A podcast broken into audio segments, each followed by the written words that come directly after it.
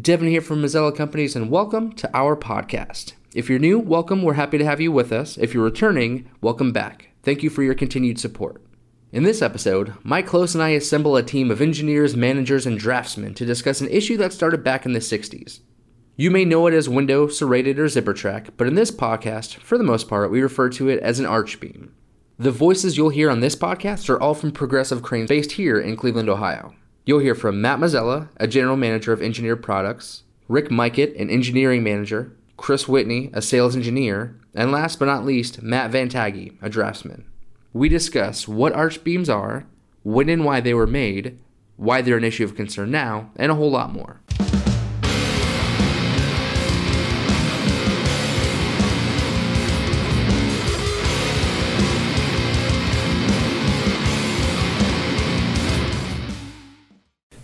Couple different names. You know, they go by arch beams. Uh, we've seen window track, zipper track, castellated beams, but from what we've heard, there's a lot of these that are still uh, existing in a lot of manufacturing facilities, production facilities, and we wanted to talk about why that's dangerous uh, to workers that are in that facility, and you know, what are some of the problems with those types of systems. All right, so arch beams, um, window track, as as it's commonly known, um, was last produced in the '60s. uh, it was originally produced for um, underrunning crane applications, um, higher duty cycle. It was it was known because of the hardened steel that was used for the lower part of the track uh, to hand, handle higher duty cycles. So um, it, it, was extremely popular for the very short time it was produced. But again, it hasn't been produced since the 60s. Um, the concern that has been raised with it is that it is it has a shelf life or a service life. So nowadays it is beyond its service life. So uh, we've been told by different manufacturers that you know it, this really needs to be seriously looked at with regards to inspections of the track and replacement.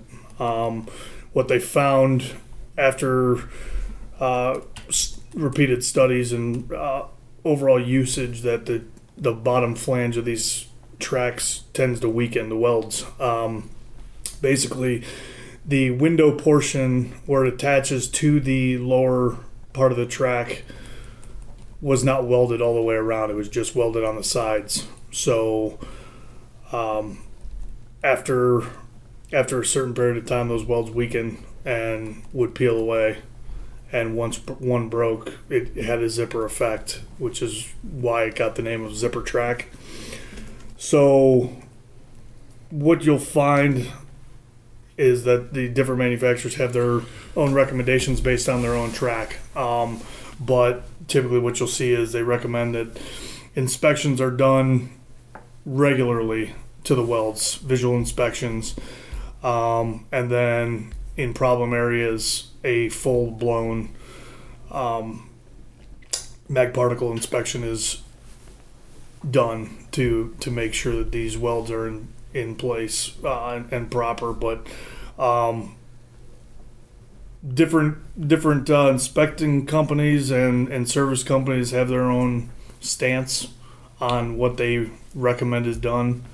Um, what I typically see is that full replacement's done, but capital expenditures obviously there's there's budget concerns that people have so um, we've seen people get partial you know partial system replacements done and then over time just completely get it replaced but um, it is definitely a major concern that um, we see within our industry as we're going out into these facilities and seeing because there's some facilities that have 5,000, 10,000 feet of this track. And again, capital expenditures don't necessarily warrant uh, having full replacement of that immediately. Sure. But you had said that it's it's legitimately at the end of its life cycle stage. Do capital expenses or any other government assistance kind of step in and say like, hey, clearly this stuff is you know no longer as safe as it used to be.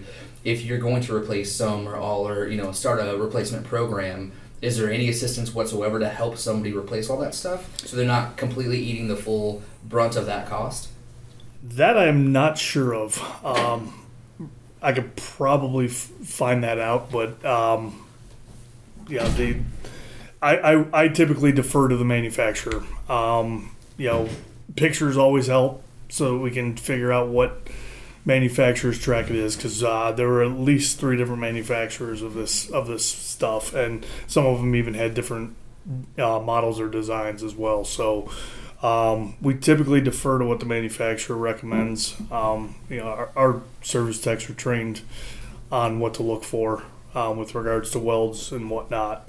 How often do you guys see it when you go to visit a facility, whether you're quoting a new crane or a replacement system? I mean, older facilities, uh, you're going to run into it. Um, a lot of them being, um, you know, I, I, would I would call manufacturing facilities. Um, you know, machine shops, mold shops, that type of those types of places. Um, we've got one client that has few thousand feet of it, and you know, we've we've had the discussion with them. They understand that, you know, it is a, a situation that needs to be rectified. Um, but ultimately, the, the the major concern that a a owner should have with having this track in their facility is that there is legal ramifications if it stays and is not taken care of on a regular basis or inspected on a regular basis. Um, and it, it's not just you know through OSHA or business ramifications, but uh, criminal. Really? Yes. Is any of this stuff being installed today, 2018? I ran into a situation where a gentleman had purchased it via auction and he wanted us to come and hang it in his facility and I told him that we could not do it and he was insistent on on putting it up but it is not being produced anymore so um, you know some of the manufacturers will say you know 2004 Gorbel or Cleveland Tramrail came out and said that uh, you know th- there's a warning warning with regards to their track and and what what their typical recommendations are. And again, it's like I said, it's it's um, if, if replacement is not immediately possible, inspection, you know, visual inspection, and then mag particle inspection are required in order to main, maintain that uh, the equipment's in working order. If it's not in working order, it's got to be tagged out and pulled out. What just exactly? Curi- just curious. You're saying the weld is only on the outside and the, the inside was not welded. Can, are you allowed to have those welded? I mean, can, That's another one I, I'd, I'd probably defer to the manufacturer, Okay. um, which I've got some contacts for you guys uh, at each manufacturer so that you can talk to their engineers and their, their people on what their official stance is too. okay, cool. So any of the questions that come up that I can't answer, I'd defer to them. Okay. Yeah, and a lot of the welding issues Chris is actually talking about are not that the welds were bad, the welds were inadequate. It has nothing to do with that. These things have a fatigue service life, and that's what the service life comes to is it's being fatigued. All metals fatigue over time, and you'll get micro cracks within the structure, and that's what actually lets go on these crane systems because it just you get micro cracks over time. The service life on these was not for heavy production, and these things see unbelievable amounts of production going through them, and that's being that old, seeing that much in their service life, like a shackle. I don't know if same thing that uh, happens to shackles um, shackles, a- any lifting products. Um, we've had some in uh, steel mills where they put a sister hook on it and they just always use that sister hook. Well, the sister hook was rated at 50 tons. The crane may have been rated at 50 tons, but if you look at a crane hook, the crane hook on a service duty class is significantly larger. Mm-hmm. So that you don't get into that um, state of stressing that hook out. So um, if you're lifting 50 tons with a 50 ton hook, you only have so many cycles before it fatigues out. And that's exactly what's happening on these on these tracks. It's not that the welds are bad or inadequate or anything like that. It's it's purely down to fatigue. Okay. And the only way to really identify whether something's fatiguing and get a snapshot picture for that moment is to really mag particle, dye penetrant, or even ultrasonic test. So what exactly do those cover? Because I visual inspection makes sense. You look at it for micro cracks or whatever, or like bad welds. But like, what exactly do those particle inspections and everything else that you said? What exactly do those do that document whether it's good or not good? So a mag particle inspection or dye penetrant test are essentially interchangeable. And what they'll do is they'll highlight a crack in a weld. Uh, mag particle, it sends a magnetic field through, and the material will migrate to that crack in the weld. Whereas a dye penetrant, the dye um, with its developer will highlight cracks in the welds. So those are surface. Those will show. So those will show surface um, imperfections, cracks, all that stuff. Whereas an ultrasonic will not essentially identify surface cracks. It'll identify what's going on underneath. Is there a percentage that you have to inspect to clear, or All of it, Yep, the entire thing from start to finish. every single millimeter. So how long does that take? Um, last time I quoted that was about five years ago, and it was a total of ten weeks Ten weeks. for a factory. I'm guessing it's probably expensive too. Yeah, I mean, there's there's when once you get into the dye penetrant and mag particle inspection phase, I mean, you've got to grind paint away around the weld before you can do any work on it. So you've got those welds every foot or so, so all the way down on a you know a 300 foot track, you're looking at you know 600 welds for both sides. Sure. Yeah, six 600 610 welds that you got to go through and and do that on every single one of them. Is that a common thing that anybody can do, or is there like a specialized series of people that can do this type of work? You do have to be certified to be able to do either one of those. So Okay. And how often do you have to have that uh, performed? Is it annually? it's, uh, There's the manu- there, there is no time frame that they the manufacturer specifies it should be done every year, I believe. Okay. But I don't believe that all manufacturers are consistent. it's all based on on production too. If if it's a high production area, you're going to want to inspect it on a more regular basis. Um, Yeah, and that that kind of goes back to the uh, life cycle of the crane. Yeah, it it was manufactured for a somewhat higher duty cycle. If it wasn't being used that way, it the life of it is a little bit elongated compared to what, what it was it was set out for. But at this point, because it's you know this this far along, or you know we're we're 50 years past the last time it was produced, you're beyond the life cycle regardless of what kind of duty duty the crane saw. Um, you know, I'm reading here uh, that one of the manufacturers says that they re- they uh, recommend regular inspections as outlined in OSHA 1910.179 and ANSI ASME B30.11, um, which are the safety standard for monorails and underhung cranes. Okay. So I would I would reference that as as part of part of uh, you know the research. You had said that there was a, a gentleman that had got it at auction, wanted you to use it. You said no.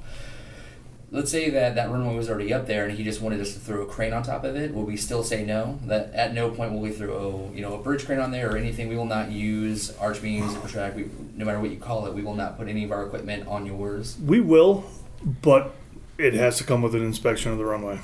Um, so we have to do the full inspection. We're actually working on a project right now where we're replacing. They, they've got two manufacturers of, of this window track in place. The runway is one manufacturer, the bridge is another. Bridge has already been determined to be uh, done for, so we're replacing the bridge portion. Um, but in doing that, we're also requiring that a runway study is done too, or runway inspection is done as well as part of it, because we don't want to be liable because we made a change to a crane on that runway. We're we want to make sure that we're not liable, and and the customer, you know, again has has an updated record that the runway's been inspected as well. So Sure. Uh, so then when we go down that route, do we need to add something in that says, you know, if we're going to do this, we know you have arch beams. You know, part of this agreement will be us coming in to keep inspecting this on a regular basis, or after we install it, then it's up to them to keep all their gear in working order and inspected.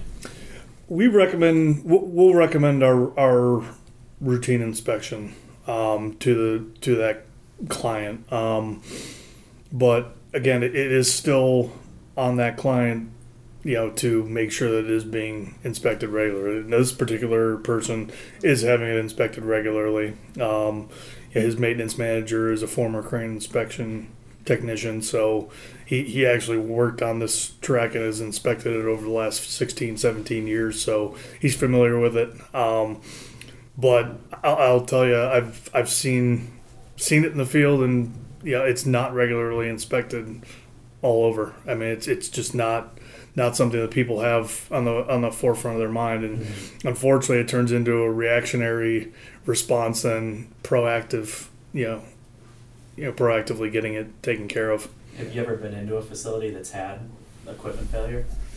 I have not. Um, I'm sure some of our technicians have where it, where it has happened, but um, us we're pretty proactive on it. I mean, even putting this material in somebody's hands basically makes them legally, you know, liable for for getting it rectified.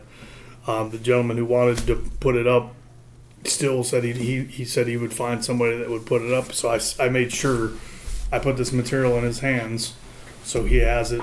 And, you know, there's record that he has received this, you know, this material from, from the manufacturer, you know, with, with their, their recommendations and requirements. So what's the design? What are the manufacturers replacing these beams with then? What's the new design? Is it just their standard runway beams or? So you, you can go either you can go either direction, and again, it's it's based based on production. Um, in a higher production facility where they can't afford the their footprint to have columns with a, a top running crane put in, they want to basically replace it with the same same uh, design where we'll hang from the ceiling. Um, we'll again it, it, it'll be based purely on their application. If it's something that's high duty cycle we'll put in patented track which again these manufacturers make but it is a full weld all the way around. It, it- there's no windows in there. It's it's a basically a flat web with a welded piece on the bottom but it's it is welded all the way around. Um, so uh, other than that if it's a lower duty cycle we can put just a normal wide flange or st- you know standard i-beam in place Rick, when you're uh, getting everything set up for teams to go out, I mean, do they kind of report to you stuff that they see in the field and then you have to pivot from there? Or do you kind of know early on what's in their facility, what they're planning on to put in the facility, and then you kind of make recommendations based off of those conversations?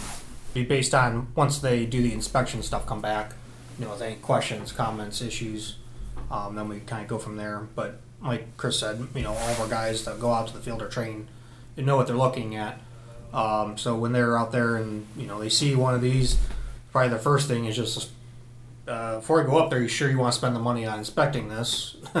You probably shouldn't have this in here. Let's talk about replacing it and you know call a guy like chris out to help with that discussion.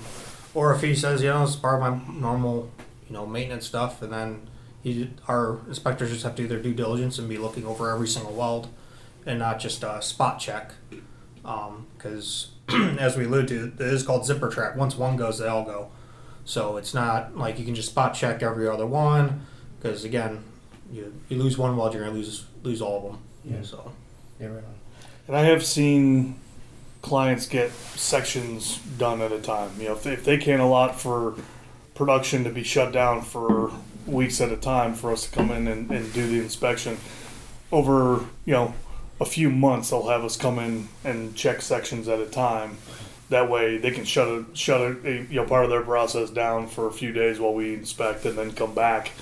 Again, it, it's a little bit higher cost because we're remobilizing, but sometimes that works. The, the cost of lost production versus the cost of having remobilization, you know, to them it, it's offset. Sure. Yeah.